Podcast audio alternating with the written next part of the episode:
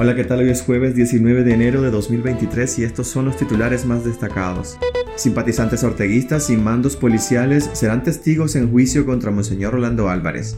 Ciudadanas francesas son declaradas culpables. La fiscalía pide 8 años de cárcel. La dictadura suma a otros cuatro presos políticos por presuntos delitos contra el Estado.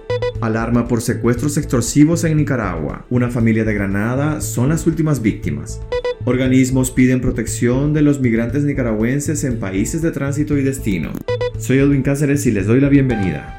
Simpatizantes orteguistas y mandos policiales serán testigos en juicio contra Monseñor Orlando Álvarez. La justicia orteguista inició las diligencias de organización del juicio contra Monseñor Orlando Álvarez, obispo de Matagalpa, contra el que han sido llamados a declarar 16 testigos entre quienes resaltan simpatizantes del Frente Sandinista y mandos policiales. El caso está en manos de la titular del Juzgado Segundo de Distrito Penal de Juicio de Managua, Nidia Camila Tardencilla. La lista de testigos ha sido publicada en el sistema del Poder Judicial. Una vez que se graba los testigos y peritos en el sistema digital, proceden a citarlos, explicó el abogado Yader Morazán. El obispo fue remitido a juicio el pasado 10 de enero, pero aún no hay fecha para el inicio del mismo. Monseñor Álvarez es procesado por los supuestos delitos de conspiración para cometer menoscabo a la integridad nacional y propagación de noticias falsas, que se basa en una supuesta investigación policial que perfila al jerarca católico como el líder y organizador de grupos violentos para desestabilizar el país. Sin embargo, sectores de la oposición han catalogado su detención como una venganza política de la dictadura de Daniel Ortega y Rosario Murillo, por su constante labor de denuncia de las violaciones de derechos humanos, la migración masiva de nicaragüenses y la persistencia de presos políticos.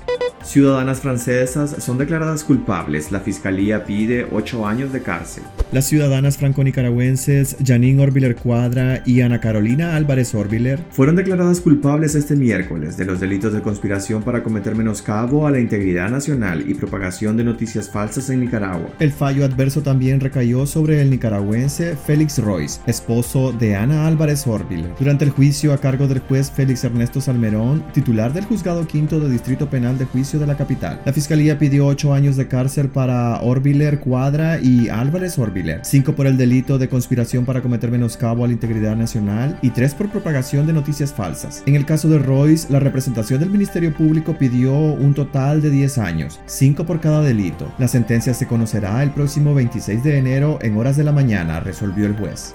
La dictadura suma a otros cuatro presos políticos por presuntos delitos contra el Estado. Cuatro opositores más fueron encarcelados en Nicaragua, incluyendo a Marta Uvilla, de 60 años, quien reclamaba la liberación de su hijo Marvin Castellón Uvilla, preso político en el sistema penitenciario nacional desde marzo de 2020. La mujer fue detenida la madrugada del 11 de enero pasado por elementos de la policía orteguista, quienes informaron a los familiares que sería llevada a una entrevista. Era un engaño. Actualmente está detenida en las celdas del distrito 3 de la policía en Managua. En la misma acusación también fueron incluidos los opositores Telma García Vanegas, Javier Rodríguez Espinosa y José Ricardo López Muñoz. Todos son señalados de cometer delitos contra el Estado y la sociedad nicaragüense, aún sin detallar, engrosando así la lista de presos políticos en el país. El pasado lunes los familiares de Marta Uvilla, quien padece de hipertensión, diabetes y afecciones cardíacas, pidieron que se le asigne un abogado privado y no un defensor público, petición que no ha sido resuelta. La acusación contra estos cuatro presos políticos del régimen radica en el juzgado quinto distrito penal de audiencias de Managua, a cargo de Nalia Úbeda Obando. Aún no hay fecha de audiencia inicial.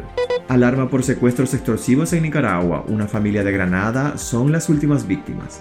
Una familia de Granada es la última víctima de una serie de secuestros extorsivos que se han registrado en Nicaragua desde finales del 2022 y que la policía orteguista ha manejado de manera sigilosa. Los afectados fueron un matrimonio y sus tres hijos menores de edad, quienes la noche del 15 de enero permanecieron secuestrados en su propia casa, ubicada en una zona rural del departamento de Granada, por sujetos que les exigían dinero a cambio de no asesinarlos. Con este caso ya son cuatro los secuestros extorsivos que se registran en Nicaragua en menos de 35 días. La jefatura de la policía orteguista decidió guardar silencio para no poner en entredicho la supuesta seguridad ciudadana en el país. Sin embargo, el caso se filtró este miércoles.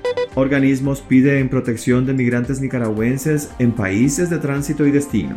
La denominada Coalición Nicaragua Lucha, compuesta por 17 organizaciones defensoras de los derechos humanos, exigió este miércoles a la comunidad internacional que brinde protección a los migrantes nicaragüenses que huyen de la crisis sociopolítica de su país y que se encuentran con obstáculos para su supervivencia en los países de tránsito y destino. Para la coalición es de mucha preocupación que las medidas que están tomando los países de tránsito y los de destino, lejos de garantizar que la migración sea un proceso seguro para la población que sale, lo que están haciendo es precarizar las condiciones de vida en los países de destino, dijo el abogado Juan Carlos Arce, miembro del colectivo de derechos humanos Nicaragua Nunca Más, que pertenece al grupo de organizaciones demandantes. Según la coalición, la vulnerabilidad de los migrantes se ha incrementado y complejizado por restricciones de acceso o permanencia en países destinos como Costa Rica o Estados Unidos, así como en los de tránsito como México.